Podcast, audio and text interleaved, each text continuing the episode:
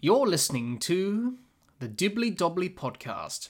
Remember to like, share, comment, subscribe, and click the bell to make sure you get the latest episodes of the podcast. Be sure to like and share our Facebook page and follow us on Twitter and on Instagram. Hi, everyone, and welcome back to another episode of the Dibbly Dobbly podcast. And on the podcast, we have started a new series looking at associate nations within cricket and how they are developing the game in their country. Many of us cricket fans know so much about the established cricketing countries and not enough on the associate nations who play cricket. So it would be le- would be uh, nice to learn about those associate countries, and via the podcast, people can also learn more as well. For today's Associate Cricket Series episode, we are discussing all things European cricket. Joining me to discuss and talk all things European cricket and associate cricket is Andrew Nixon. Andrew, welcome. Uh, thank you. Thank you for having me on the show. It's great to have you here, Andrew, and very much looking forward to our chat today. And I'm, and I'm sure everyone watching and listening this episode of the podcast would feel the same as well to learn more about associate cricket in Europe because it's definitely growing and there's a lot of teams that take up the sport in the uh, in Europe. So it'd be good to to learn about that a bit more today. But Andrew, before we talk about that, as I do with all my guests, I'd like to take them back to how they got into cricket, their journey into this great game of ours. And uh, it's been very fascinating listening to people's memories and recollections about how they got into cricket. So, Andrew, let's go back to the very beginning. Growing up, what were your earliest memories of watching, playing, and even going to the cricket? And if you had some cricketing idols, who were they?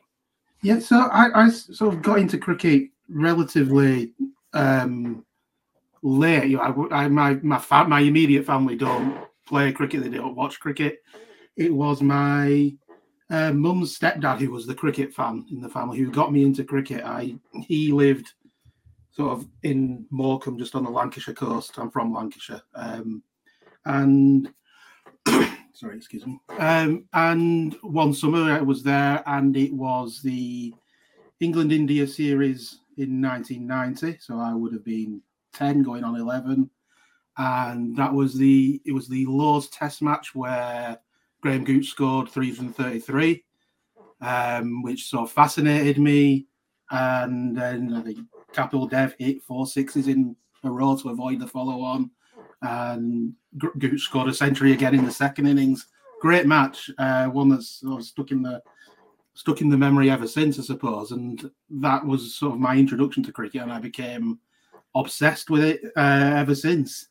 Um, I I tried to play, tried being the the operative word. I think I very quickly realised I was better at talking about cricket than. I was at playing it. Um, I, I, probably could have been an umpire if I'd had the had the patience to do it, um, but I, I, didn't have the patience or a scorer. Um, but yeah, I so I yeah I sort of switched to sort of writing about cricket uh, sort of casually on an, my own own blog, and then in in the year 2000, someone bought me a copy of that year's Wisden, and although you know, I was a, a vaguely aware of you know, the teams that had played in the World Cup, so the Netherlands, Scotland, Kenya, yeah. Bangladesh was still an associate at that point.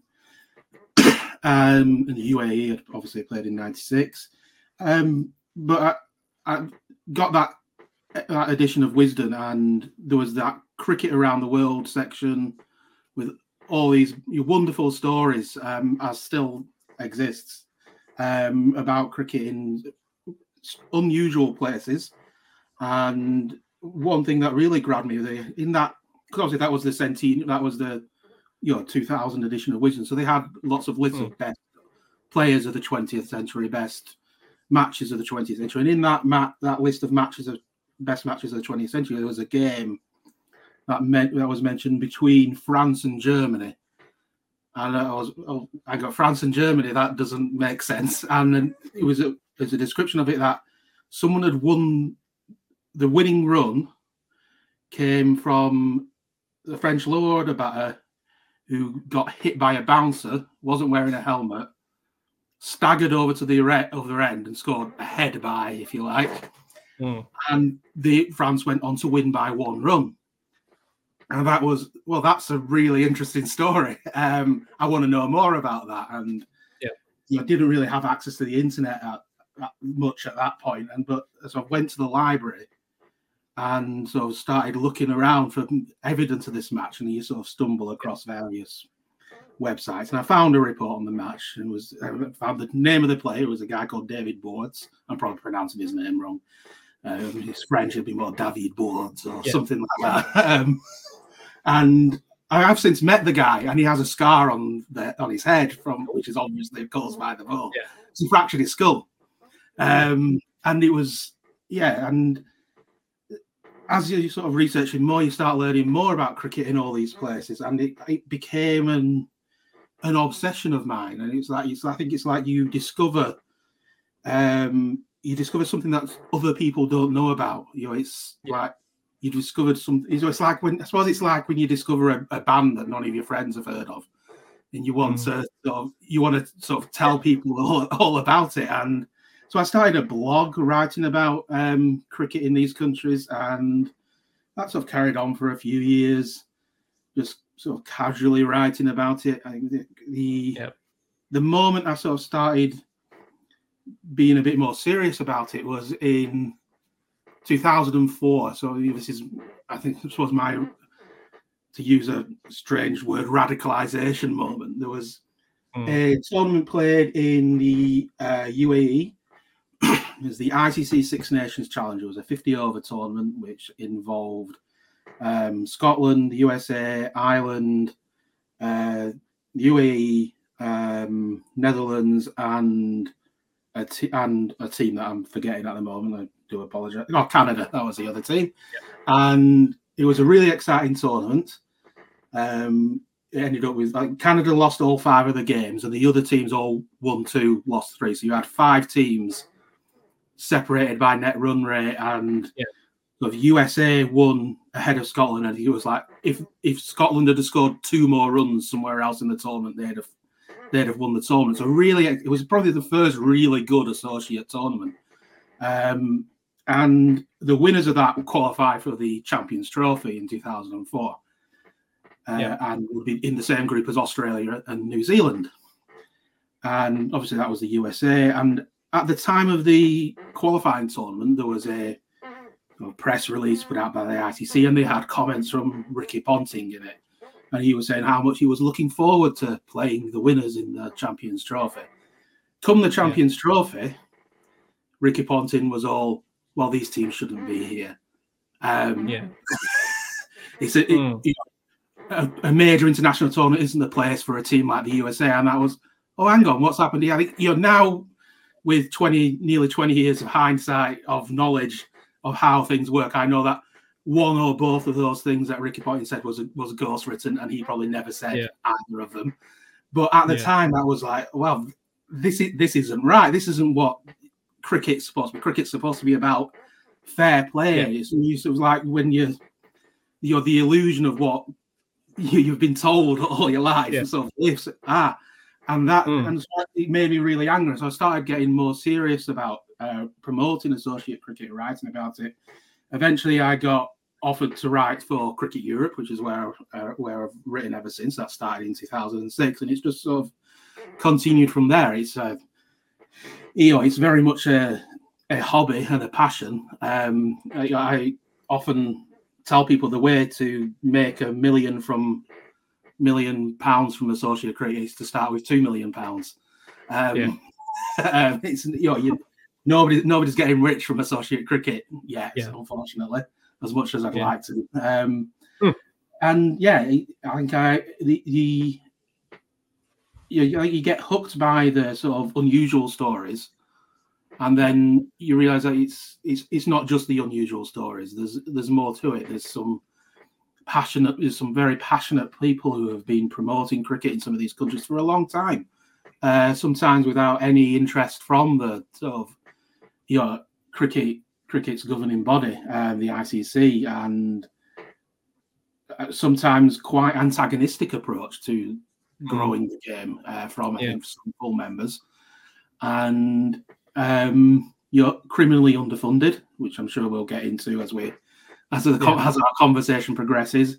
And yeah, it's it's a it's a fascinating part of cricket's world, and I think as well you you know you see in associate cricket how cricket could be because Mm. you know tournaments and you know we- there's lots of conversations around you know things like context at the moment. You know, associate cricket has to some extent always had that context. And, and I think I got into associate cricket, as I say, in the year 2000, and that was when lots of regional tournaments had started being launched, and these regional tournaments all had pathways. You had a Division Three tournament that led into a Division Two tournament, led into a Division One tournament, led into a global qualifier. The the cricket was had context. There were rewards for winning and consequences for losing.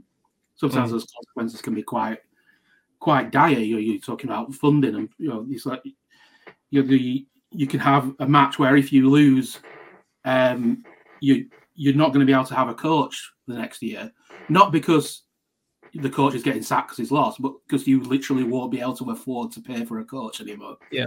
Because you're not getting that funding that you would have got if you'd have qualified.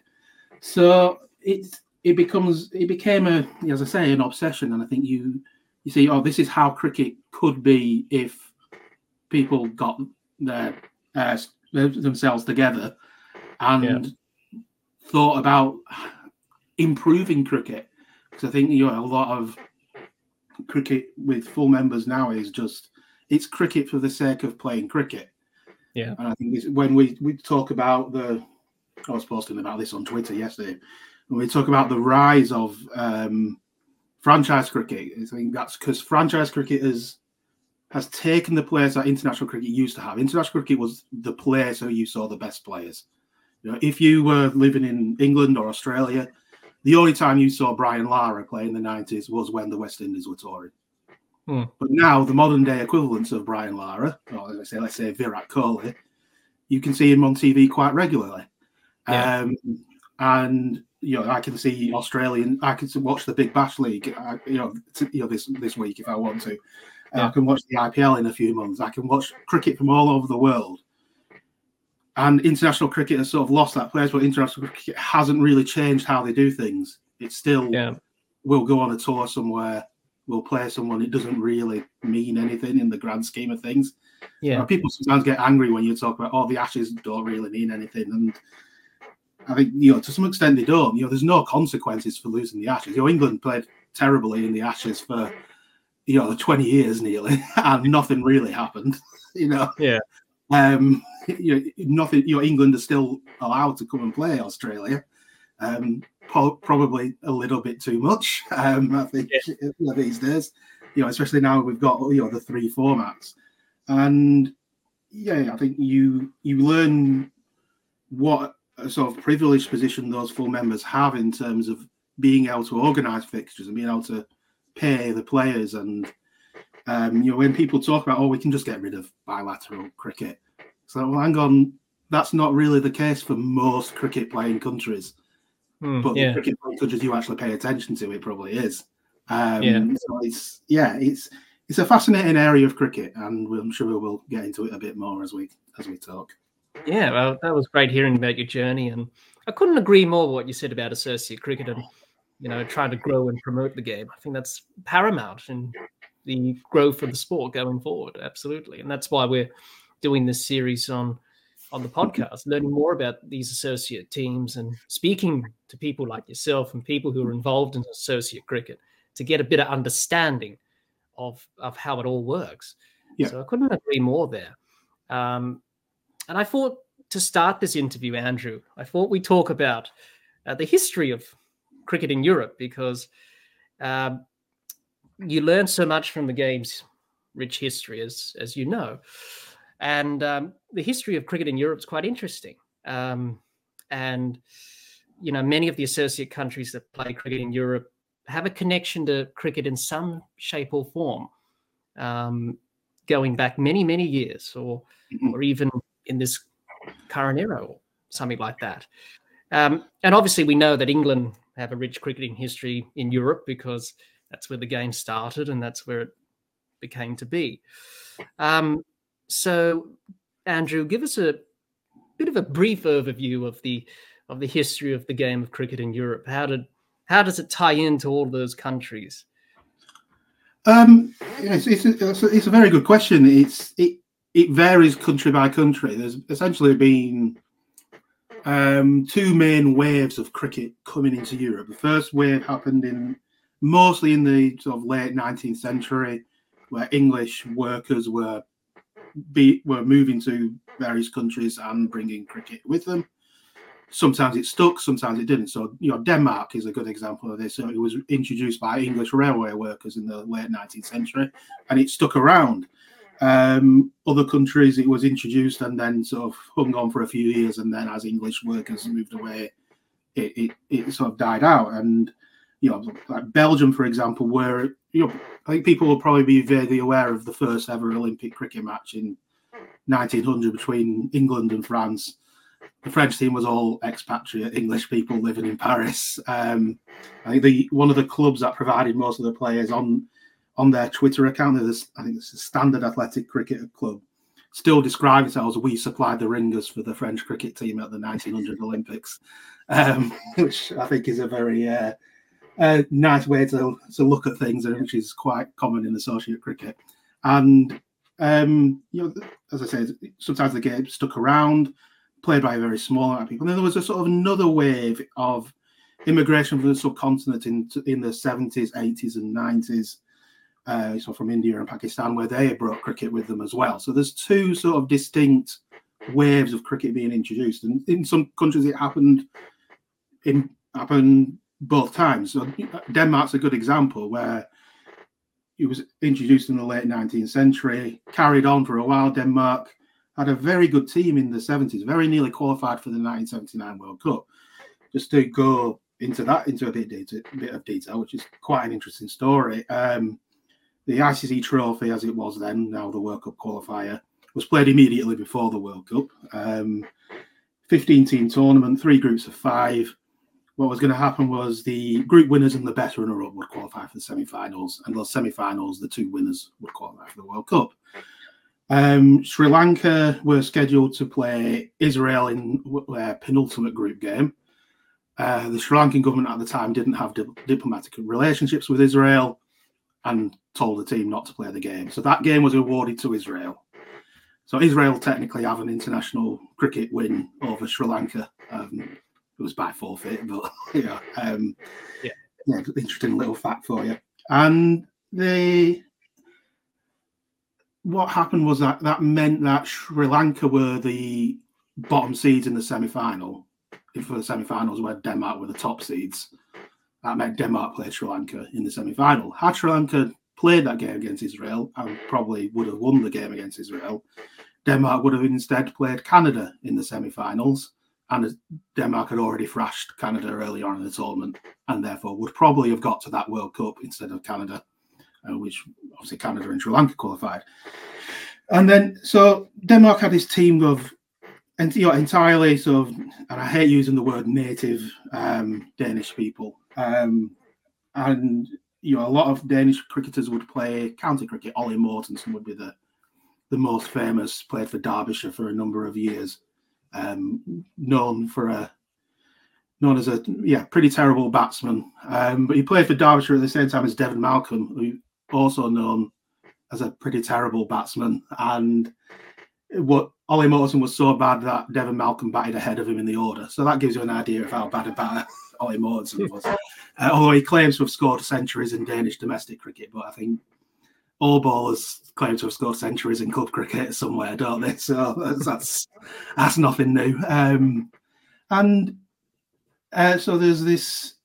Then there's this wave of immigration into Denmark from the subcontinent, and now you'll you'll see a lot of Asian names in the Danish team. Most of them are born in Denmark. You know, they're the so you know the second, even third generation of the of the Asian community in Denmark. So you've got Denmark's a good example where you've had both sort of waves happen other countries, you had the English wave happen, died off.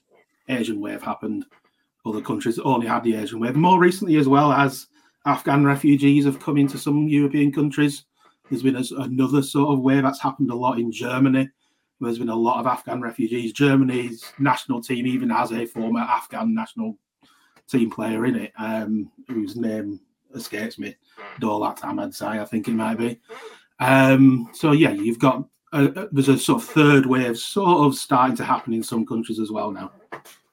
Yeah, yeah that, that was uh, good to hear. Um, a, a, brief overview on the on the history of uh, cricket in Europe. It's very fascinating, um, and I'm sure people would have learned more from your uh, from your summary there, uh, which is fantastic. Um, I thought we now talk about Andrew is the the national teams, women's and men's that play cricket within Europe, um, and it would be good to gain your insights on some of the teams and learn more about their achievements, what they've done, their history a little bit, the players' stories, because as you said before, many of the players come from diverse backgrounds to play cricket in Europe, and uh, so it'd be interesting to hear your insights on on that. Um, uh, so for those who may not know, Andrew, um, a lot about the teams in Europe, um, women's and men's teams. Can you tell us a bit more about them, the players, some of their stories, etc.? So yeah, obviously, the you know the top team in you know continental Europe is is of course the Netherlands. I know you ha- you've had Bertus de Jong on the podcast, so I won't. I'm sure he's got into a lot about the cricket history of cricket in the Netherlands. But you yeah. know, I think people know Dutch cricketers. Um, a lot of some of them play in Australia, some of them play in England. Um, in terms of other, so Denmark's another good example. I mentioned Ollie Mortensen, Amjad Khan, who played for England, even um, a couple of times. Originally played was originally from Denmark. Played in the Under 19 World Cup in 1998 for Denmark. Uh, played a few times. Played in the 2001 ICC Trophy, the qualified for the 2003 World Cup. Um, eventually switched to England, then switched back to Denmark. Um, other Danish players, Soren Henriksen uh, played for Lancashire, which was in my my county. Um, in other other sort of top countries, you've got the Channel Islands, which has obviously got British, obviously is a, a British islands. Uh, Jersey and Guernsey are probably the other two sort of top teams, top associate teams in Europe. Um, obviously, cricket there has a very long history because it's you know it's British. There's some fascinating players coming out of uh, Jersey, in particular. They are they have had a sort of key squad now for almost a decade of very young players. They tend to start players quite young. They'll come into the national team at 14 or 15 and have sort of stuck around. Jonty Jenner is a very um, talented player. Started playing for the national team at 15. I, I saw him about just over 10 years ago. He was playing under 19 cricket when he was only 14 and was quite easily the best um, uh, player on the team. He played a little bit uh, in the Sussex system in England, uh, but unfortunately, I think it just didn't sort of work out for him, um, which which surprised me. But I still think he he can play county cricket. Um, so France, um, obviously, I mentioned the story about uh, winning the winning a tournament with a head by uh, David Boards a lot of good players in France. Um, there's been a sort of renaissance almost in French cricket uh, recently. Unfortunately, there's a bit of scandal in French cricket at the moment, which people may have heard of, yep. where um, results of women's matches have been faked to try and get ICC funding. That's nothing, nothing new about that in in a in European cricket and in associate cricket in general, where um, a lot of ICC funding is based on sort of self-reported census figures, and there has been I'm going to choose my words very carefully um, encouragement to uh, inflate some of those figures a bit. Um, yeah. I'm not going to say who's done the encouragement and who who has been encouraged because uh, I don't want to be sued and I can't afford a lawyer. Um, and so, but yeah, that's that that that didn't surprise me, which is a shame because the French women's team has sort of come on in leaps and bounds in recent years. Um, Germany again, um, cricket introduced there. I think in the twenties by English residents. There's a there's a um, very good book, which, which the name of which is escaping me now, uh, but I'll I'll uh, I'll try and remember, but where a gentleman of Warwickshire team toured Germany uh, in 1936, so during the you know Nazi era, and it's a, it's a very very good book. I recommend people sort of look it up and, and read it. And cricket sort of became you know it was an English game during the Second World War, so it died out and then sort of came back with first from English troops um, stationed in Germany. And that, that sort of link has sort of continued today. There's, a, there's an umpire who umpires in county cricket now by the name of Paul Baldwin, who originally started as an umpire in British forces matches in Germany, um, and was for many years listed as it on Cricinfo and Cricket Archive as a German umpire. Um, and obviously now he umpires county cricket, but he umpired a lot of associate tournaments in there. so late 2000s, early 2010s, and now, as I say, umpires in county cricket. I think he was one of the umpires the other year where there was the crossbow fired into the oval. People may remember. I think he was yeah. one of the umpires uh, for that for that game. And yeah, so Germany, as I say, there's a lot of uh, good players in their their national teams. Dola Ahmadzai, I think, is the Afghan who now plays for Germany. Um, Belgium has played cricket for a long time. They were invited to the first Olympics tournament in 1900, never turned up. Um, they've had um, they had a guy whose name is escaping to me. He's one of my Facebook friends, but who was very uh, a big name in Belgian cricket into the 80s. Belgium even were playing three day cricket, you know, multi day cricket, international cricket in the 90s um, against places like France. And yeah, and, and Eastern Europe has been where the sort of main sort of Indian and Pakistani immigration has come has come in in recent years. You, what, you tend to see something very interesting that the men's teams in these countries tend to be mostly uh, Asian expats, whereas the women's teams tend to have more local players um, yeah.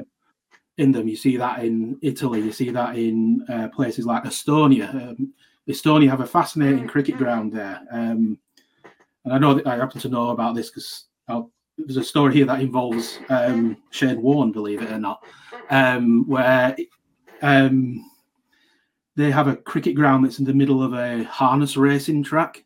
So like people on like you know like chariot racing almost, yeah. Yeah. where you know there's horse races going on around where whilst cricket's being played. And some friends of mine had covered a tournament. Uh, some of my colleagues at Cricket Europe had covered a tournament there, and the captain of the Estonian cricket team, uh, guy I think it's Tim Heath at the time, owned the poker site that Shane Warne was did adverts for. Yeah. So he somehow got Shane Warne to turn up at this like tournament in Estonia, um, which um, and you know, he turned up. This was when he was um, you know going out with Liz Hurley. So I think people were probably more interested in Liz Hurley than Shane Warne at the time, um, yeah. as perhaps he would be. But yeah, um, so he turned up with Liz Hurley to a cricket tournament in Estonia, um, of all places. Um, you know, and most of Eastern Europe now have have, have teams. Slovenia, Slovenia is an interesting one because cricket was introduced there in a slightly different way by someone who'd gone to England to visit a pen pal, had a sort of extended stay over the summer, introduced and was discovered cricket and brought it back to this little village in Slovenia, and all his friends started playing cricket, and that's how cricket ended up in Slovenia. Of you, so you have these weird sort of stories, and um, if you look up the the Slovenian national team on Wikipedia, there's a bit more about it on there. They sort of introduced cricket into this little village, and there was sort of 24 of them who would form two teams and play against each other and that sort of continued for about 20 years until they grew up and left and, and whatnot. But eventually, cricket sort of came back with that wave of Asian immigration. Um, Slovakia have a team. Um, Serbia have a team. Serbia have a very good international kit. I recommend people look it up. Um, uh, also Scandinavia, I've mentioned Denmark, Norway have a team, uh, which is introduced again by Asian immigrants. Um, the then uh, Sweden play. Almost everywhere in Europe now has a national team. Austria um, is a is a good example of what you see a lot in Europe, where you've got a family who get quite involved in cricket. Yeah. Um, a guy by the name of Andrew Simpson Parker, who from England, married an Austrian uh, lady called Karen. Uh, Karin Simpson Parker actually played for the Austrian men's national team when they were short of numbers. She'd gone as the scorer, and oh, we, we're short of a player. We need to, we need to, we need to recruit our scorer, uh, which is yeah. something you often see in associate cricket. It was a, it was a classic example. I was following a match. I think it was the Czech Republic team on Twitter where um, the guy who was running their Twitter account and live scoring this match said, "Sorry, we're not going to be able to do any updates for a while. I've got to go on as a sub fielder." Um, so, um, you know, you do see that a lot in Europe. It's quite sort of endearing in a way.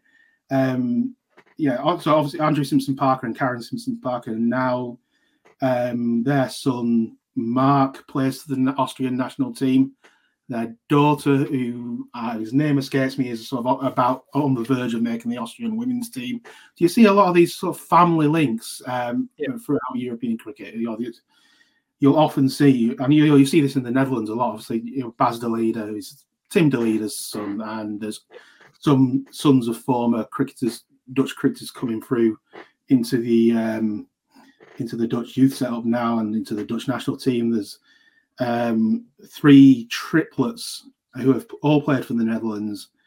And let me see if I can remember the names. Uh, Shakib Zulfikar, Asad Zulfikar, I think Sikander Zulfikar. Their dad played for the Netherlands in the 1996 World Cup. So you, you, you're seeing the second generation of Asian immigrants in some countries now play play for the national teams. So yeah, there's there's there's there's a wide variety. It, I've not even mentioned Italy. Um, Italy, um, one of the top associates. Um, you see Italy sort of benefit a lot by Italy has a very sort of generous nationality by descent uh, rules, whereas I think a lot of countries it's first generation born abroad gets citizenship, then every other generation doesn't. Yeah. Italy has a if you've had an Italian ancestor who left Italy in the 1880s, you can probably get an Italian passport. So you see a lot of Australians with Italian heritage and a lot of South Africans with Italian heritage play. Um, Carl Sandri, who played in the Big Bash League, I think for one of the Sydney teams um, a few years ago, uh, was a very um, a, a, sort of big Italian player. He even coached Papua New Guinea as well.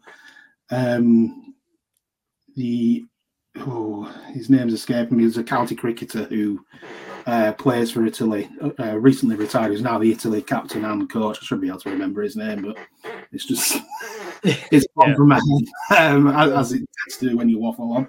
But yeah, there's you, you don't have to go very far to find a national team in in Europe, and there's always fascinating stories around many of the players how they, you know, especially when you have a you're someone who doesn't have that ancestry from a major cricket playing country, how they got into cricket is often very. You like mentioned the guy in Slovenia who got into it through a pen pal. You see a lot of stories so similar to that. I was on holiday in England and I got hooked on cricket. I was on holiday in Australia and I got hooked on cricket. Um, you, you you see, you see a lot of that, and you know, think people. I think you know cricket often sort of makes out that it's a sort of impenetrable sport that it's really hard for people who don't know it to understand and yeah. it isn't really i think you and i both know that it's yeah. it's actually a very simple sport i think any mm. sport the basics of it are very simple the and you learn the rest as you as you play whereas cricket i think has a tendency to put barriers and that happens yeah. at all it happens at the grassroots level and it happens you know at the international level as well. So um, yeah, it's like people can get interested in cricket without any cricket background. Uh, Romania is a good example of that. Pavel Florin, who sort yeah. of discovered cricket. Uh, your people will definitely be aware of Pavel Florin, who went viral a few years ago with his unusual yeah. bowling action. And you know, he discovered cricket just walking past a park and seeing it being played. And he tried all sorts of sports. He played American football in Romania as well. And you know, he's a he's a big burly guy. You, you can sort of imagine him playing rugby or American football or something like that. And he sort of got hooked on cricket. And he, he started playing cricket at 38 and played has played T20 internationals. Um, you know, since status got expanded. So you you you have very you have very interesting stories of people who have discovered cricket in unexpected players who have just seen the game and thought, I want to Yeah. try this. And I think sometimes cricket stops, tries to stop that happening. Um, yeah, um, s- where cricket tended to fade out in, in Europe, it was it tended to be where it was introduced by sort of more upper class English people who Yeah. like to keep things to themselves. And um, you, you know, this is a story you see a lot in you know throughout the world in cricket, where cricket was introduced by sort of English aristocracy almost, and Yeah. well, not necessarily aristocracy, but you know upper class English people Yeah. who didn't let you know the locals come and play with them. And I think the you know the teams that are now at the top of the game are essentially the the countries where they did let the locals play, and the countries that the associate members of countries tend to be where they didn't let the locals play. It's funny how that works, isn't it?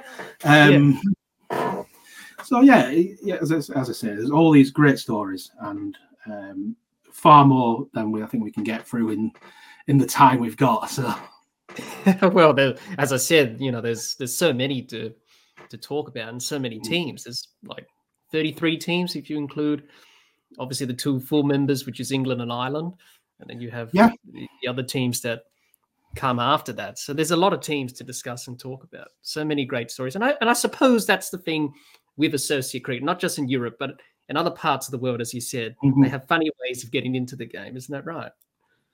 yeah, um, there's uh, you you you you see a lot in the Pacific Islands in particular where they have long family histories in in cricket. There's the Amini family in Papua New Guinea is a good example of that.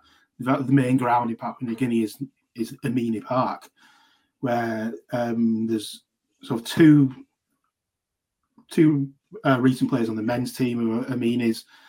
A player, a recent player on the women's team was an Amini.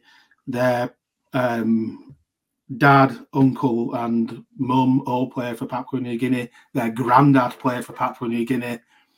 Um, you see, very, um, you know, Fiji is a good example of a of a of a country that's had a really long history in cricket. Um, toured New Zealand in the 1890s, um, where the one of the players was the Governor General of Fiji at the time, a guy by the name of John Udal. You may recognise the name Udal in cricket because he's the great grandfather of Shaun Udal, who played for England for a few years. Um, he Fiji again toured in New Zealand in the 50s as a guy whose name is normally shortened on scorecards to IL Bula. I won't pronounce this full name. It's got about 50 letters in it. Um, look him up on Wikipedia and you'll see how it's. Uh, Yeah. I can see his full name. He's, I think he's got the longest name of anybody, longest surname of anybody in. Even longer than Chaminda Vaas's name. well, Chaminda Vaas only has a four-letter surname, so um, he's got the longest surname in international Yeah. cricket, not necessarily the longest name, because Chaminda Vaas has about eight names or something, doesn't he? Um, Yeah. Um, and, you know, Fiji as well. Um, Neil Maxwell, who uh, played in Australia and New Zealand for a number of years, was born in Fiji, played international cricket for Fiji up until I think 2005. Um, you know, so you see a lot of um, un- unexpected links. I think um, there's a guy in New Zealand, um, Sean Sawyer, who scored a double century recently in New Zealand's domestic first class competition, the Plunket Cup, who's a Samoan international. Um, you know, New Zealand A recently had a team that had a former a, a current Samoan international, a current Dutch international, a former Dutch international, and a former Hong Kong international. So um, you know, people sometimes uh, have a go at England for picking players from other countries, but other other countries do it as well. Tim David, um, obviously Yeah. plays for Australia now, played for Singapore before, was born in Singapore because his dad played for Singapore. Um, had he'd moved there for work, started playing for the Singapore national team. So even there, Tim David, who you wouldn't think had a family link to an associate member, does because his dad played for played for Yeah. Singapore as well. Um, yeah, so you get these um, these unexpected links in some places. Africa is a good example of fam- where families have played. You'll see a lot of brothers playing for Kenya or for Uganda, and now you're seeing the sort of second generation of cricket play- cricket players in those families. you know, it happens. It happens all over the world. South America is a very good example. Um, Argentina of a player who I'm a bit obsessed by, uh, called Alejandro Ferguson.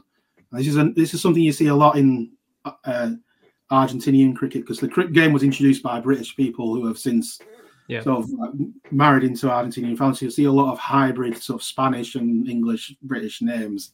So Alejandro Ferguson was a Diego Lord, Esteban McDermott.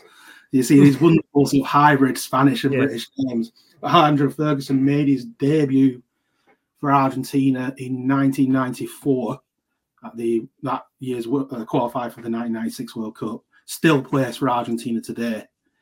Um, so he's approaching 30 years international cricket. His dad Tony played for Argentina for 30 years. His granddad, whose name escapes me right now, but he played for Argentina for 30 years. Argentina played first class cricket um, in between the two world wars and had a very good team at that time. There's a, a guy called Clement Gibson who played a little bit in England, but was one of Wisden's Cricketers of the Year during the First World War, where they gave cricket Cricketers of the Year to schools cricket. He was playing schools cricket in England, but was born in Argentina, spent most of his life in Argentina, and played cricket for Argentina. Um, and there was a guy who played for Somerset called John Jackson, who played for Chile. Um, Chile was playing international cricket as early as the in the early 1900s, dipped out, and then it came back in like in Europe with a wave of Asian immigration. Um, Mexico has a long sort of cricket history. One of the, the, um, the there's a photo of the Emperor of Mexico, as he as he calls himself, Maximilian something, um, in in the late so in the Victorian era playing cricket. Um, yeah, and there's a there's some wonderful photos as well of during the 19 ahead of the 1986 Football World Cup. Um, England were having a sort of pre-tournament camp um, at the Reforma Athletic Club, which is a football and cricket club. Um, and the England football team played a cricket match against the cricket club while they were there. So you've got like Gary Lineker batting and John Barnes running in bowling. Um, some fascinating photos there. Um, I think I didn't mention there as well when I was talking about Italy. Um, AC Milan was founded as Milan Cricket and Football Club. It was a cricket club first, and now is one of the best football clubs in, in the world. You see, you see that a lot. I think Genoa as well started as a football and cricket club. So you see you see a lot of multi-sports clubs that started as cricket clubs, but are now perhaps better known for other sports, mostly football. Happens in Argentina as well. Some of the top Argentine rugby clubs also have still have cricket clubs, but originally were yeah. better known as cricket clubs in, in Argentina. Yeah, no, that's there. That, that's very interesting to hear. Um, just fascinating listening to you just speak about these facts and these different stories that many of the associate teams have, and I think many people uh, would would learn a lot from just listening to you on that. So that's very fascinating hearing you speak about that, Andrew. Um, I thought we talk about the growth and development of cricket within Europe in terms of getting cricket into local communities, clubs, schools, grassroots, all that stuff. And Andrew, you would agree this is one of the most difficult challenges for any associate nation in the world to do. Yeah. How do you try and convince people to play a sport that is so foreign and it's not a part of the mainstream sort of sporting landscape. So many cricket boards ask themselves these questions How do we get it into local communities? How do we make it accessible at your local park? You can go down to the nets, facilities, all that stuff. And even, you know, building talent like competitions, pathways, underage stuff, you know, to play international cricket for, for that particular countries and getting cricket into schools and their programs and sporting programs. So all these difficult questions, and also uh, one tournament that's doing that is the European European Cricket League, which is mm-hmm. promoting cricket around Europe and traveling around Europe and different regions and countries, and gives opportunities for players to play. Uh, in that tournament from associate nations, which is fantastic. And that's been going on since 2019. Um, obviously, provides a bit of comedic effect. Sometimes there's viral videos that come out, which is hilarious. But that's that's a good thing for the game, I suppose, to get that exposure and attention on European cricket. So even though yeah, it's funny, but it's in a way it's a positive thing, isn't it? Yeah, I think one of, one of the the good things about the European Cricket League is that you you only need to watch it. You only need to be on YouTube. Everybody can Yeah. access YouTube. Yeah. I think this is one of the problems that cricket has in in much of the world, uh, not just in Europe, but where it's on TV, it's on sort of you know expensive subscription services or on Yeah. streaming services that are targeted at the expat market. And I think you know, as I said, you know, I stumbled across cricket watching it on TV, um, on free TV, and I'm sure Bert has told you about um, the Netherlands in the 80s would get BBC One on sort of Yeah. satellite and cable systems, and they, people would stumble across cricket that way. Now there isn't really a way to stumble across cricket, but the European Cricket League and their sort of myriad tournaments give a potential of stumbling across cricket and stumbling across cricket in your country.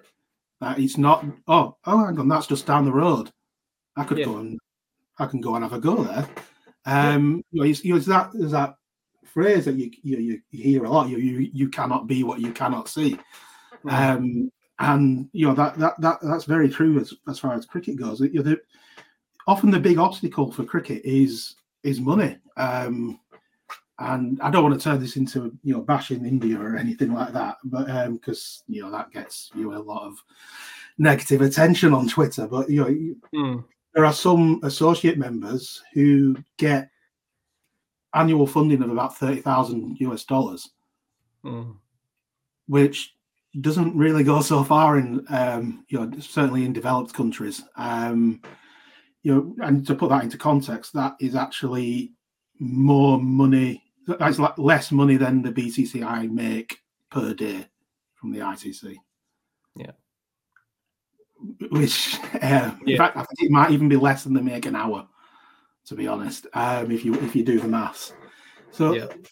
the, as I say, as I said earlier, you know, it's criminally underfunded in, in, in, in some respects. And what I think one thing that will change is cricket being in the Olympics.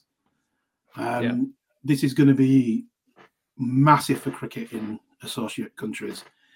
For the teams that are actually going to be playing in the Olympics, probably not going to have any impact, really. You know, Great Britain and Australia aren't going to gain from cricket being in the Olympics. India isn't going to gain anything from cricket being in the Olympics. Yeah.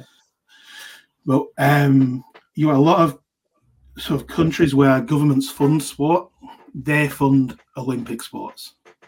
Yeah. And you know, when uh, you know when I've spoken to oh, you know people who are trying to introduce the game into schools in their country, um, Yeah. you the first thing that like school boards tend to ask is, is this in the Olympics?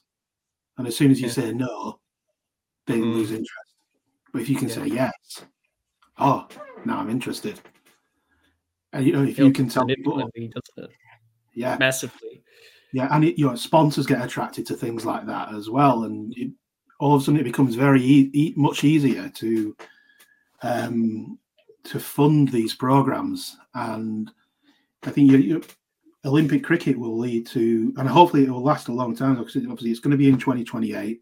2032 Yeah. is in Brisbane, so I assume they're going to include cricket as well. Yeah. It's looking like 2036 might be in Mumbai.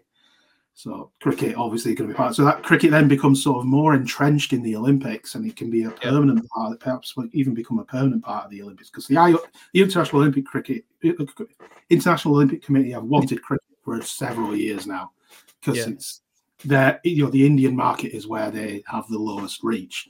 So they see well, cricket is a way to get that in those that big Indi- Indian TV money. I think I read that the the TV rights for the Olympics in 2028 in India will be worth almost 10 times as much because cricket's going to be in those Olympics. Yes. So it, it's big money for the IOC, so that's why they're interested in cricket. But that impact further down the line, it essentially turns many associate members from having the ICC funding make up the majority of their revenue to making up a significant minority of their revenue. Yeah. And that changes the game slightly in terms of being able to put in these grassroots programs, being able to develop facilities, getting access to high performance, you know, fun, you know, coaches and Yeah. fitness and things like that. And um, the other big thing is that cricket will be on TV, on regular, normal TV, not on obscure subscription services.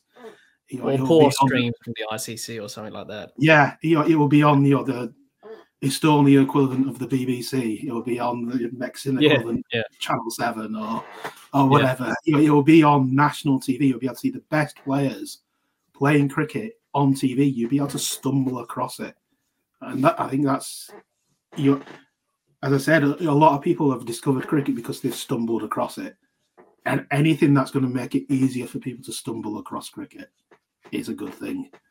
As I say, for India, England, and Australia, for New Zealand, for Pakistan, Olympic cricket's having no impact.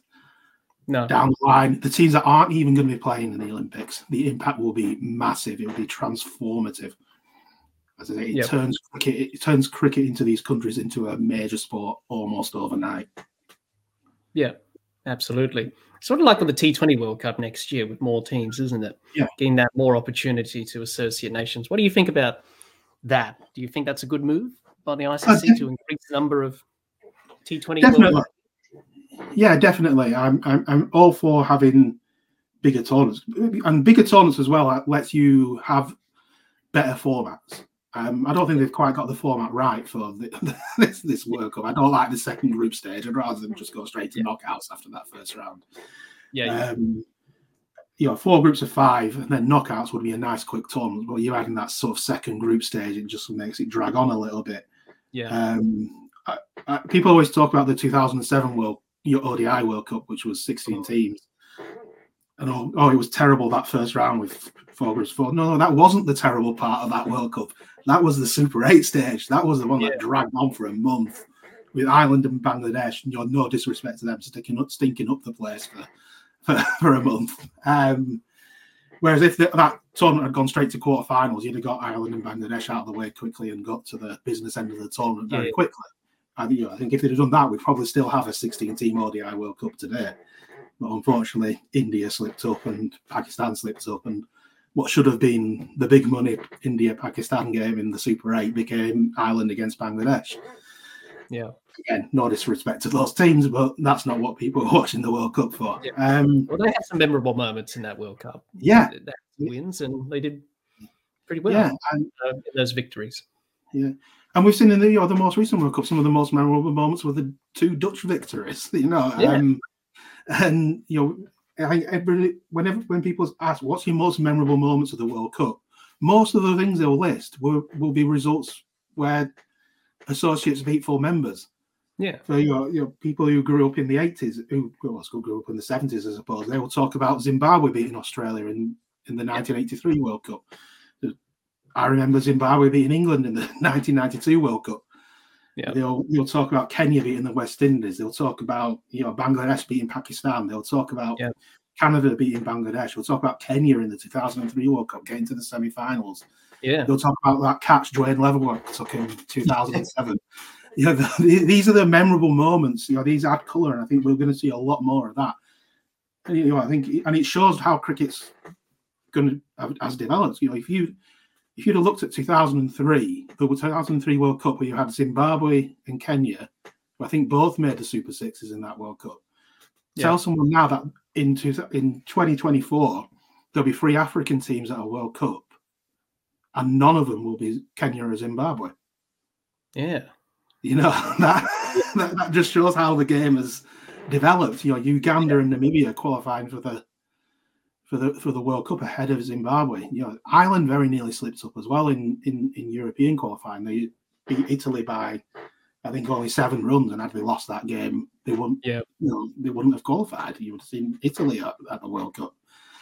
I think you know that, that that just shows how how much the game has changed, and you know, I I fully expect an associate to get to the last eight at that World Cup because all it takes is, you know, you beat the other associate in the group, you get one other win, results elsewhere go your way, and you're through on that run rate.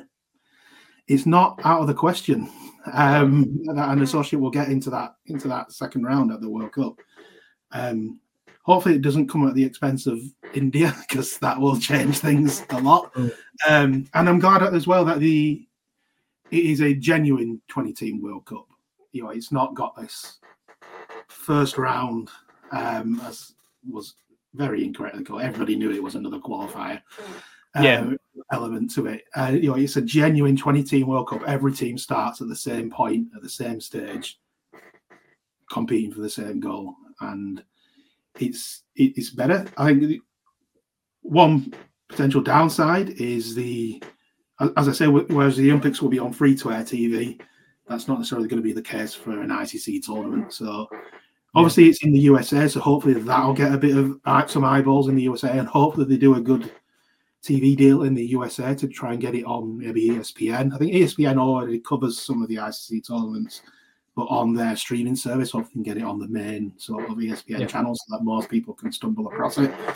And yeah, I, I think it's a it's a failing of the ICC sometimes to sell the TV rights to subscription services in in developing countries. I, my, yeah.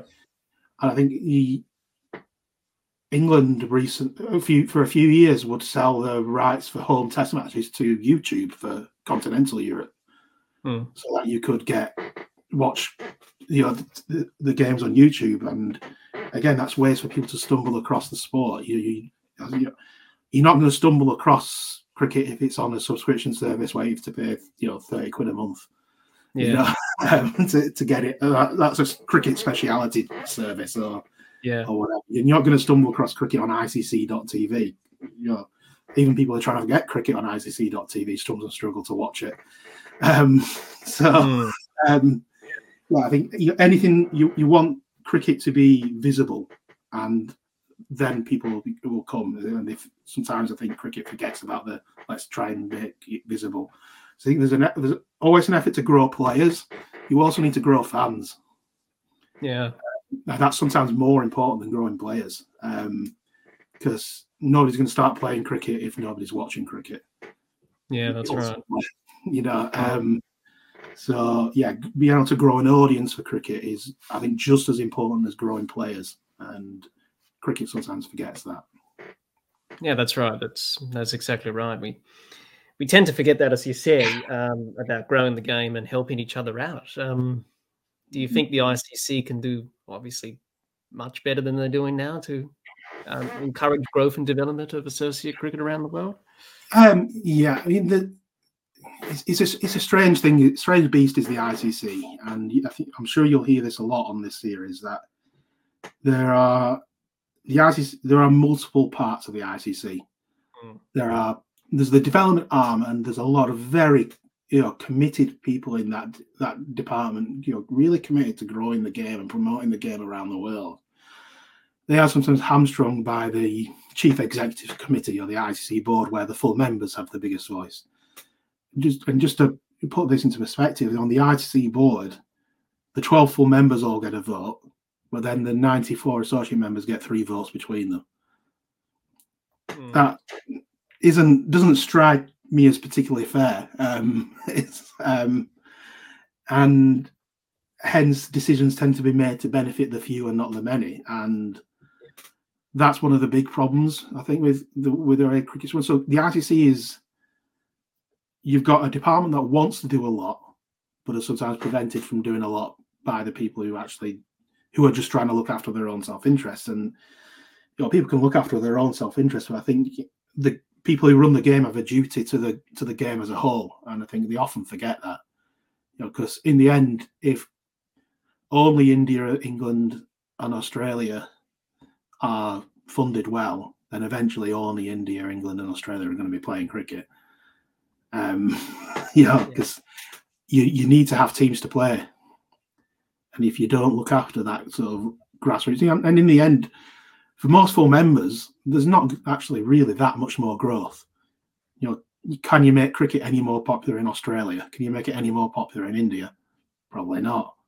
Yeah. You can make it a hell of a lot more popular in Uganda and more popular in Argentina or yeah. USA or Turkey. Yeah, there's a lot of growth potential there.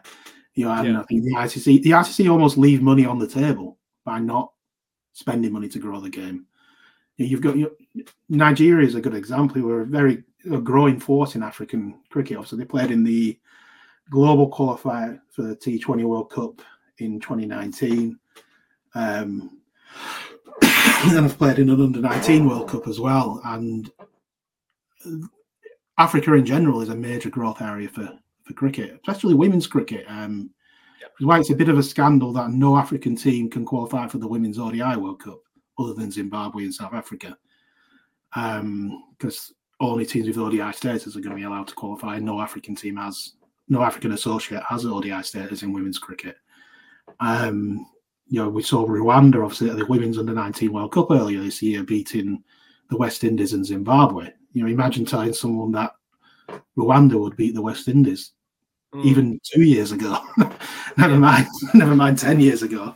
Yeah, and because I'm Rwanda a, a sort of a good example of where cricket is growing in a in a different way because you know Rwanda's a francophone country. It doesn't have a history of British colonialism. You know, you see Mali as well, who sort of made headlines a few years ago when they conceded 300 in a T20I and a women's T20I.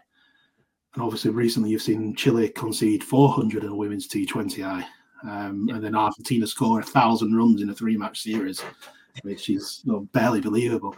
And I think mm. you expanding T20I status has helped this because although those records happen, and you see and you people are sort of shocked by them, would anybody be talking about an Argentina v Chile women's match if it wasn't a T20I? Probably not. No. no. you know, um, yeah.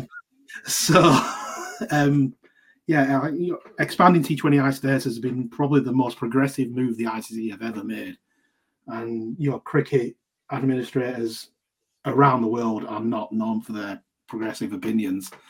Um, but in this case, they were, and they've done something quite spectacular there. I think getting cricket into the Olympics as well is a very progressive move. Um, so I think there there are there's there's positives. Um, there's always the risk of the ICC screwing things up because, um, as I say, self-interest sometimes rules at the ICC. Because obviously, yeah. you know, cricket didn't get into the Olympics for so long because India didn't want cricket in the Olympics.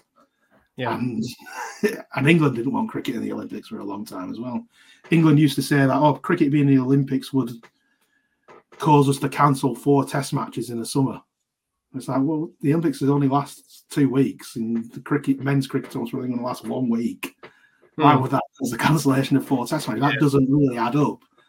Um, and then India didn't want cricket in the Olympics because it was it would mean more government oversight. But like anybody who watched the the recent World Cup knows that the relationship between the BCCI and the Indian government is uh, very intertwined these days. Um, mm.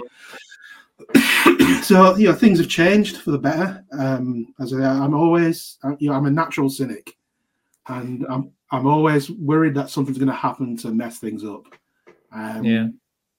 You know, the, the, there's lot, there's long histories of things happening. You're growing the World Cup and then shrinking it back down. Um, saying you're going to expand the T20 World Cup and then saying actually no, we, are going to add this preliminary round to it.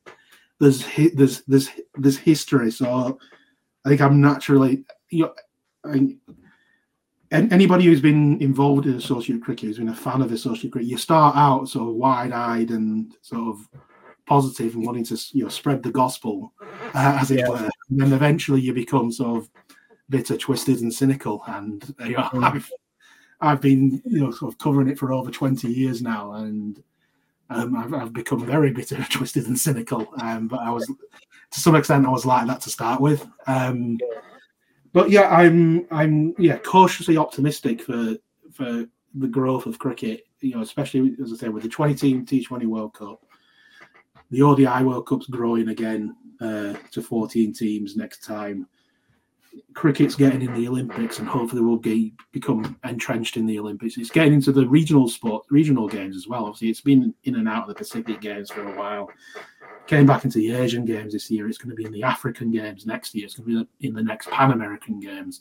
These are all sort of important things for um, your associate members in these countries because you know if cricket's in the Pan American Games, an associate is definitely going to play in that. Associate is definitely going to be playing in the African Games might necessarily qualify for the Olympics, but for these regional events, they will they will be playing in because there's not enough teams to to go around. So you'll you're going to see more investment will happen because that is happening.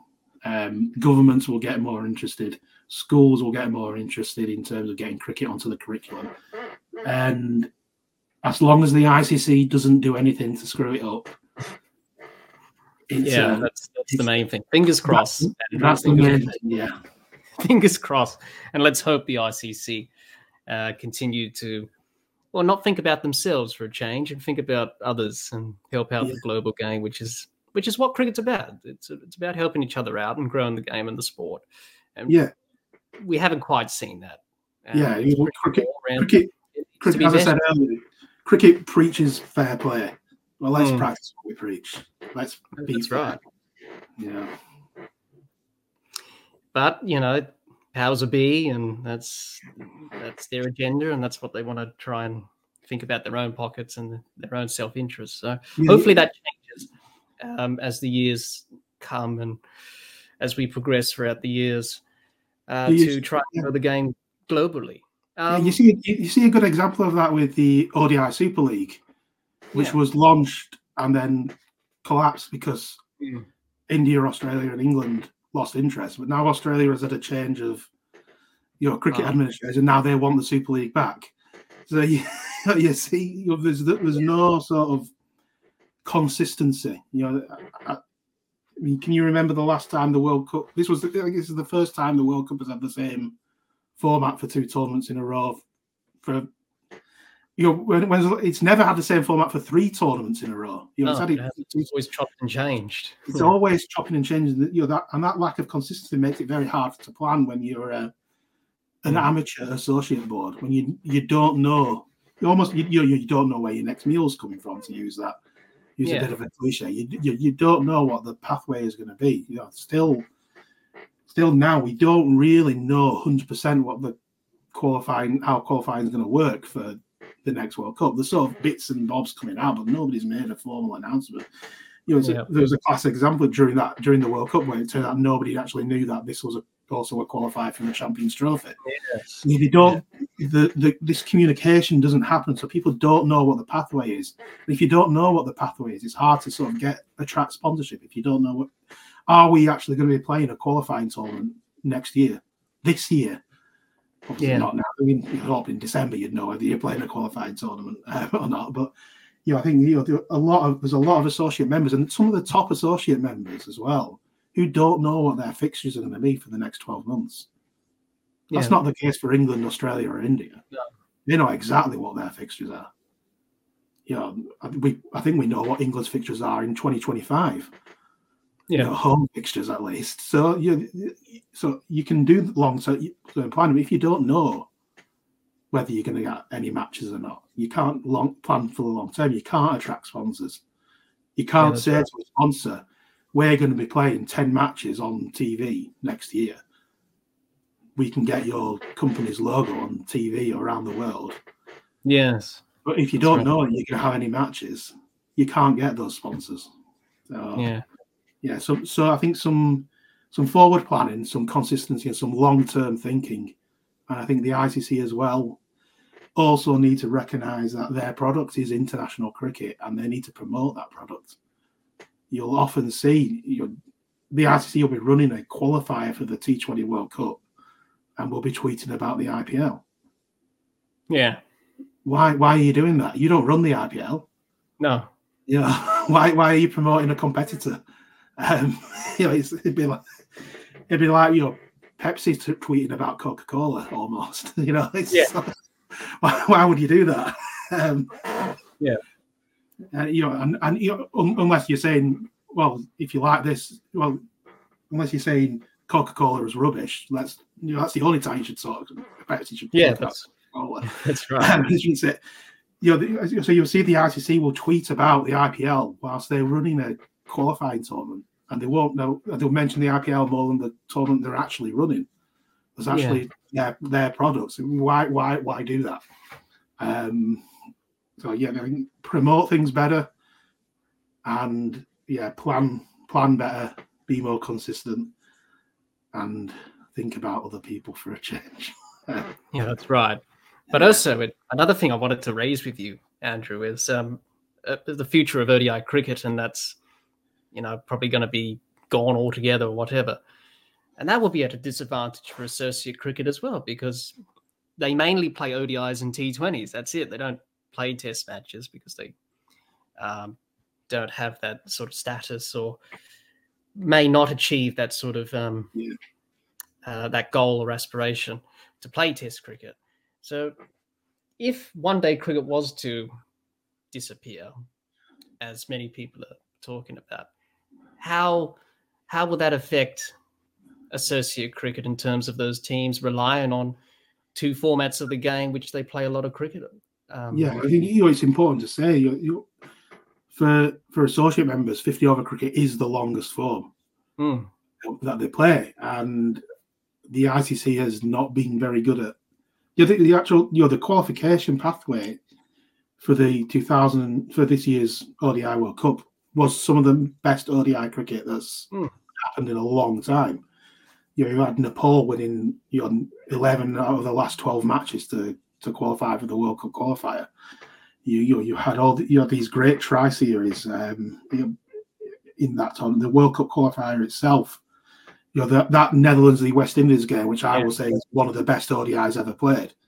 Nobody saw it. Hardly. Yeah. Um, you know, over here, you know, Sky Sports had the rights to show that game and didn't show it. hmm, And you're, you know, you've got 380 tied with 380, and then a super over where, where a guy scores 30 runs and takes two wickets. That's a good game of cricket. Why wasn't that on Yeah. TV? Why wasn't that being promoted more?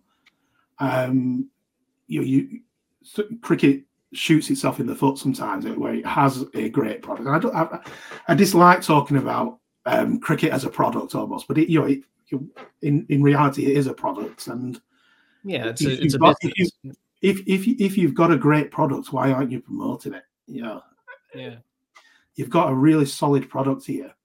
And I, I you know, as I said, I think when I got into associate cricket, I enjoyed it because of that organised structure to international cricket. I think if you can bring full members into that properly, not do it a bit sort of half-assed like they, they have done in with the Super League and with the World Test Championship. If you can structure international cricket properly, um, then I think that's for the benefit. I would. I've always, I've for a long time thought if you you could very easily have you know a separate sort of four year cycle for each form, whereas for and then each year you have a global event. You have a Test Championship one year, you have an you have a T Twenty World Cup the next, you have an ODI World Cup the next year, and you have the Olympics in, in the fourth year. You can you can sort of you can structure international cricket like that, so everybody has a pathway. Everybody knows what matches they're going to be playing and when. But cricket as I say, it's still run like it it's the 19th century and it took ages to get anywhere, and you couldn't see the best players on TV every week. you know, so you know, cricket, I think at the full member level needs to move with the times and start thinking about the way it's structured and the product it's putting out there. You know, the the Ireland v Zimbabwe series that started the other day is a classic example of that. That's not being shown on TV in Zimbabwe or Ireland. Why?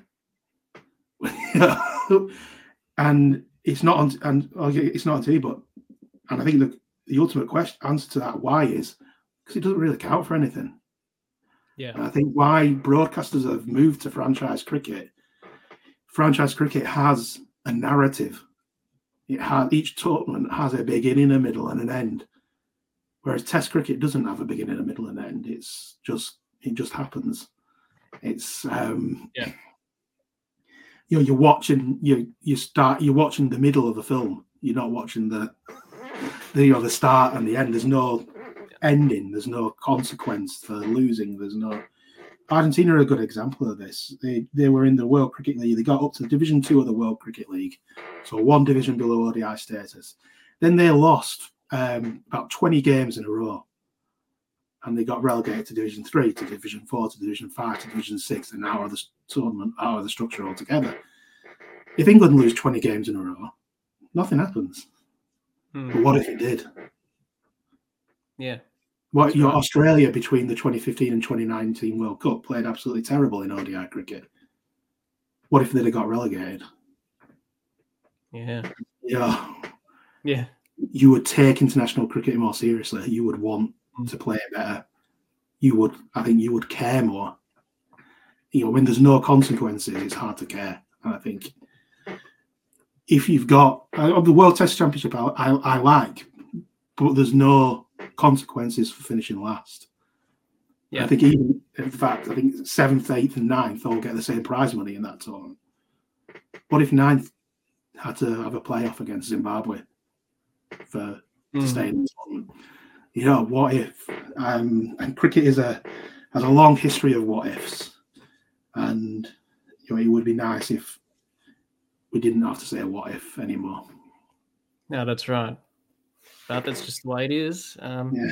and, and another thing before we move on, Andrew, from this topic is um, some of the uh, franchise leagues, they have some associate players playing in mm-hmm. some leagues, which is fantastic. Um, will see more associate players get into these leagues like the BBL, IPL, etc.? I, I, I, hope so. Um, I, I think associate players are often criminally undervalued in in franchise leagues. I think the ICC have introduced a rule now where um, there's a, I think there's now a cap on how many how many overseas spots you can have, but you can have one extra overseas spot if it's an associate player. I think that that may have a, a positive impact as and as well on another thing as well. If you've because now if you're an associate player, you're more valuable to a franchise league um, because and that may encourage associate players who can play for a full member as well to maybe stay with the associate member. Because if Tim David had carried on playing for Singapore and yeah. this rule was in place, all of a sudden he's got an extra slot to take up in that franchise league if he's a Singapore player. Whereas if he's an Australia player, he takes up one of the standard overseas players. So, yeah. so you, you might see more more teams stick with the, the associate member that they're part of rather than try and qualify for a member. So that would be beneficial. Um, as I say, though, associate cricketers are notoriously undervalued in these franchise leagues. Um, I think franchise leagues are quicker to pick.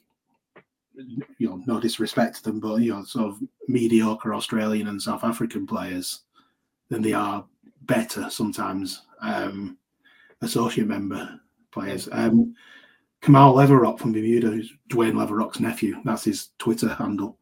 Um, um, was sort of bemoaning his sort of absence from franchise T20, and you know he's a very talented uh, spin bowler who I think would slot very well into you know maybe perhaps not the IPL, but certainly you know this you know, the Caribbean Premier League or the Big Bash League. Or the hundred in England, you know, he would fit very well into a into a league like that and, and perform very well. But he doesn't he doesn't get a look in because he's an associate player. And I think there's a, there's still a stigma about associate players. I think, and this even happens within associate countries as well. You know, you'll see a lot of uh, a lot of times where you find an Australian with, you know, who's got a passport for an associate country, and he'll just walk into the team no matter what because he's Australian. You know, sometimes your associate members get get lucky. You know, everybody will remember John Davison for Canada but for yeah. every every John Davison, there's a Stuart Heaney, and if you're saying who's Stuart Heaney, that sort of beats my point. But he, he, had a similar background to John Davison. He he was born in Canada to parents who were working there, and he ended up he was involved with the Australian Cricket Academy, and he had this Canadian passport. Someone from Cricket Canada thought, right, we'll pick him then. He's Australian, he must be good. And he wasn't, and he, he, he failed miserably he didn't do what John Davison did because you don't always strike gold. And I think there's um, there is sometimes, as I say, this stigma against homegrown talent in associate countries where, or if he's been playing in Australia, he must be good. He must be better than what we're producing. So I think yeah. associate cricket, sorry, associate cricket sometimes sells itself short.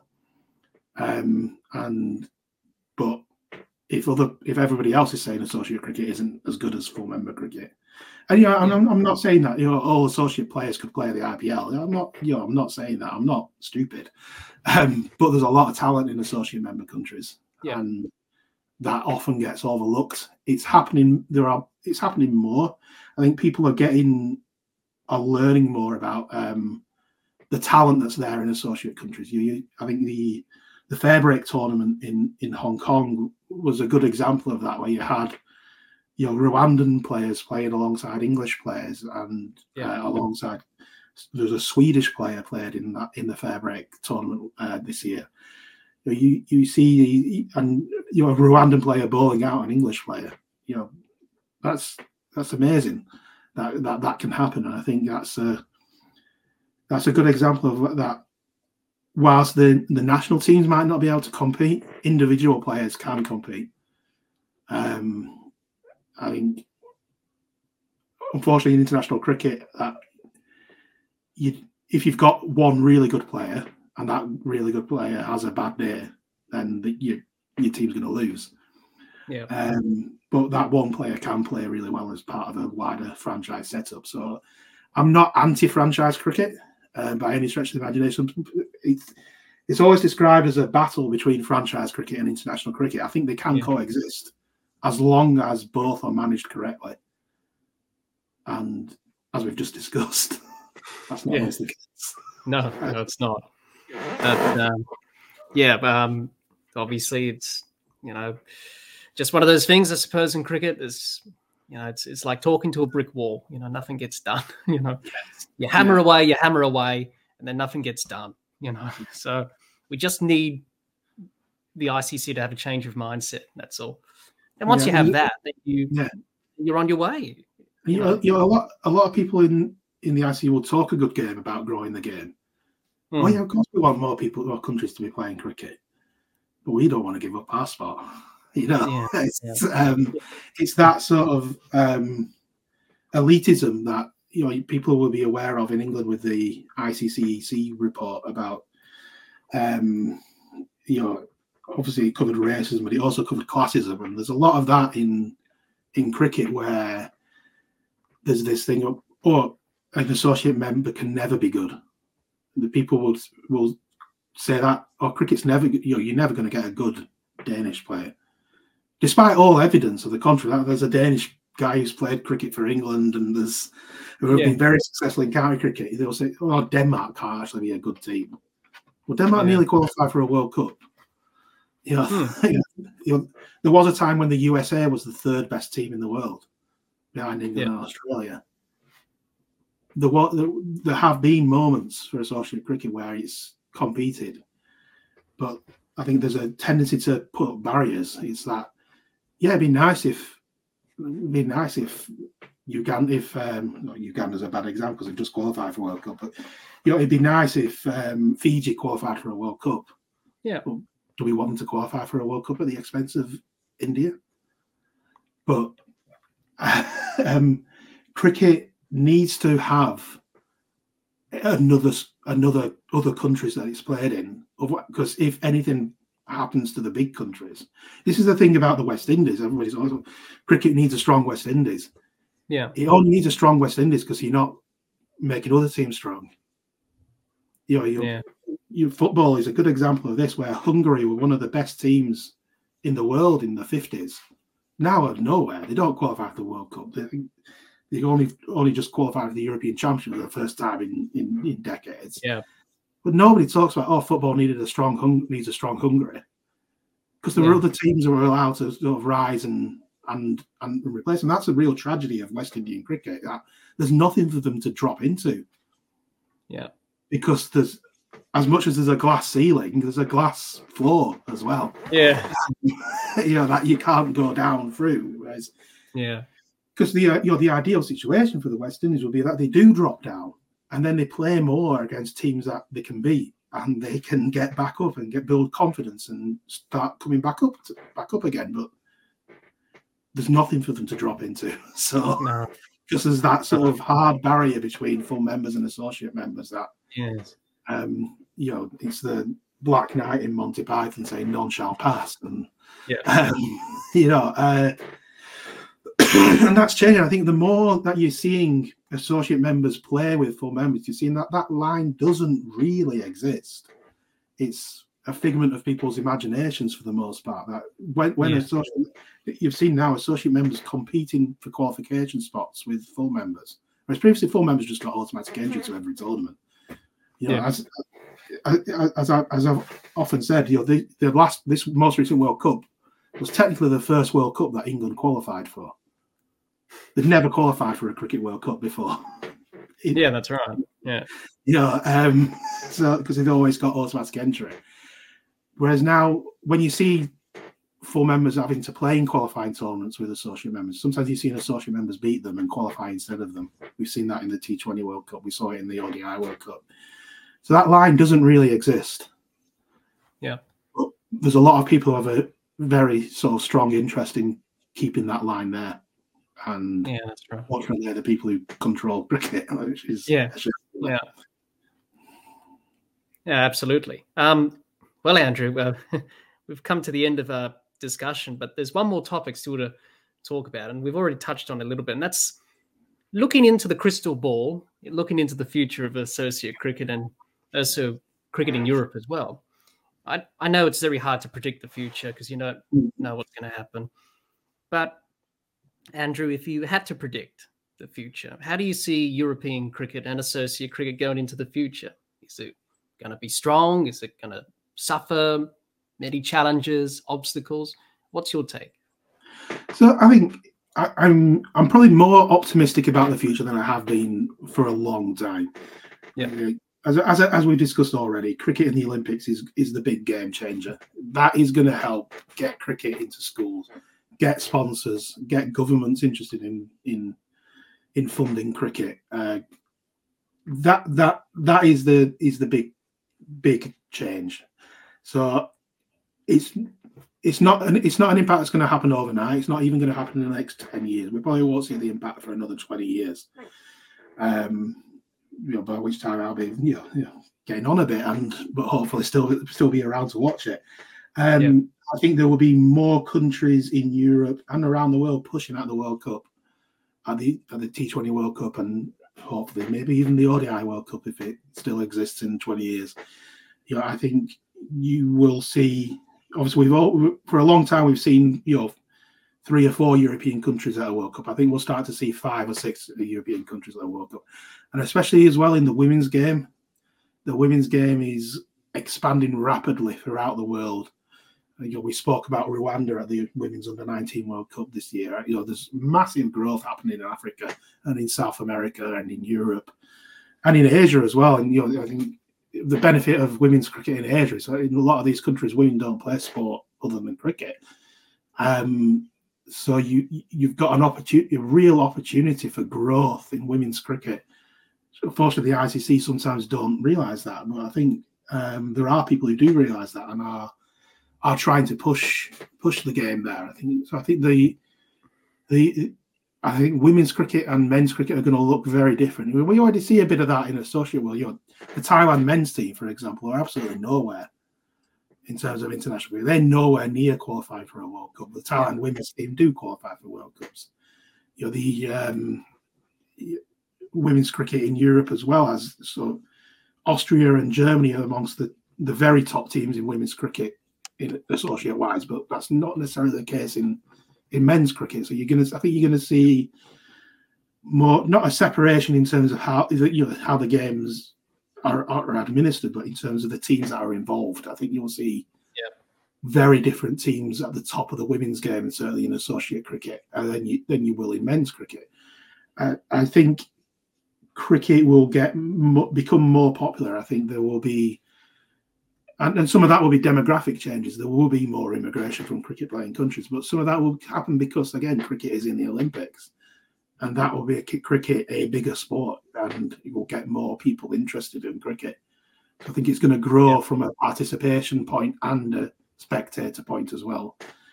And so, yeah, I am optimistic that in 20 years there will be more strong cricket playing countries competing for World Cup spots. And that we will see eventually a day where one of those top four members doesn't qualify for a World Cup. I think we will mm. see a day when England doesn't play a World Cup. I am optimistic that that will happen. And I know that sounds very odd as someone who's English. Yeah. but you know, I think English people to some extent like misery, and um, but you know, and, and I think you know people think, oh, it'd be terrible if India doesn't play in a World Cup. But you know, you yeah. Germany don't qualify for every cricket World Cup, every football World Cup. Sorry, Brazil sometimes lose out in the first round. it's if if if your game if your sport requires certain countries to always be involved at the top of the game, you don't have a healthy sport. But I think cricket is has the potential to become a healthier sport in the next sort of 20 years. Yeah, absolutely. It feels very odd. It feels very odd to be positive. So yeah, I'll stop. Well, you um, yeah. You you got to be positive, I suppose. You got to be optimistic and yeah.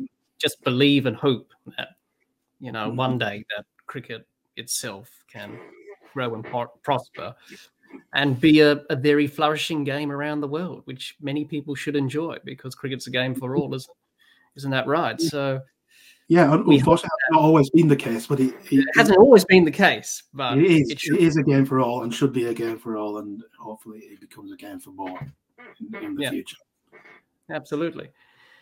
Well, Andrew, thank you so much for for joining me today. We've spoken for one and a half hours on associate cricket. We can go on all day. We could speak for a very long time, but um, maybe we have to come ask you back for another episode to to talk more about associate cricket in greater detail. But I thoroughly enjoyed it today. Uh, if people want to get in touch with you, Andrew, if if they want to do that or ask you some questions, where can they do that? Where can they find you? So I'm on I'm on uh, Twitter or the website formerly known as Twitter, whatever Elon's calling it today. Um, that's at Andrew Nixon seven nine. I'm on uh, Mastodon and Blue Sky as well. I post occasionally on there. Uh, so yeah, those are the places you can find me. Um, and I'm I'm always open to answer questions as as long as you behave yourself. um, um, I have a very um, short fuse on blocking people, so yeah. Uh, I am. If, if if you if you have an open mind, then I'm then I'm interested to talking to you. So yeah, I'll. Yeah.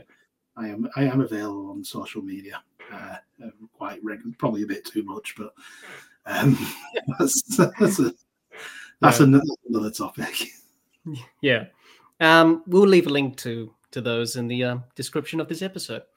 And mm-hmm. before we go, remember to like, share, comment, and subscribe, and click the bell to make sure you get the latest episodes of the podcast.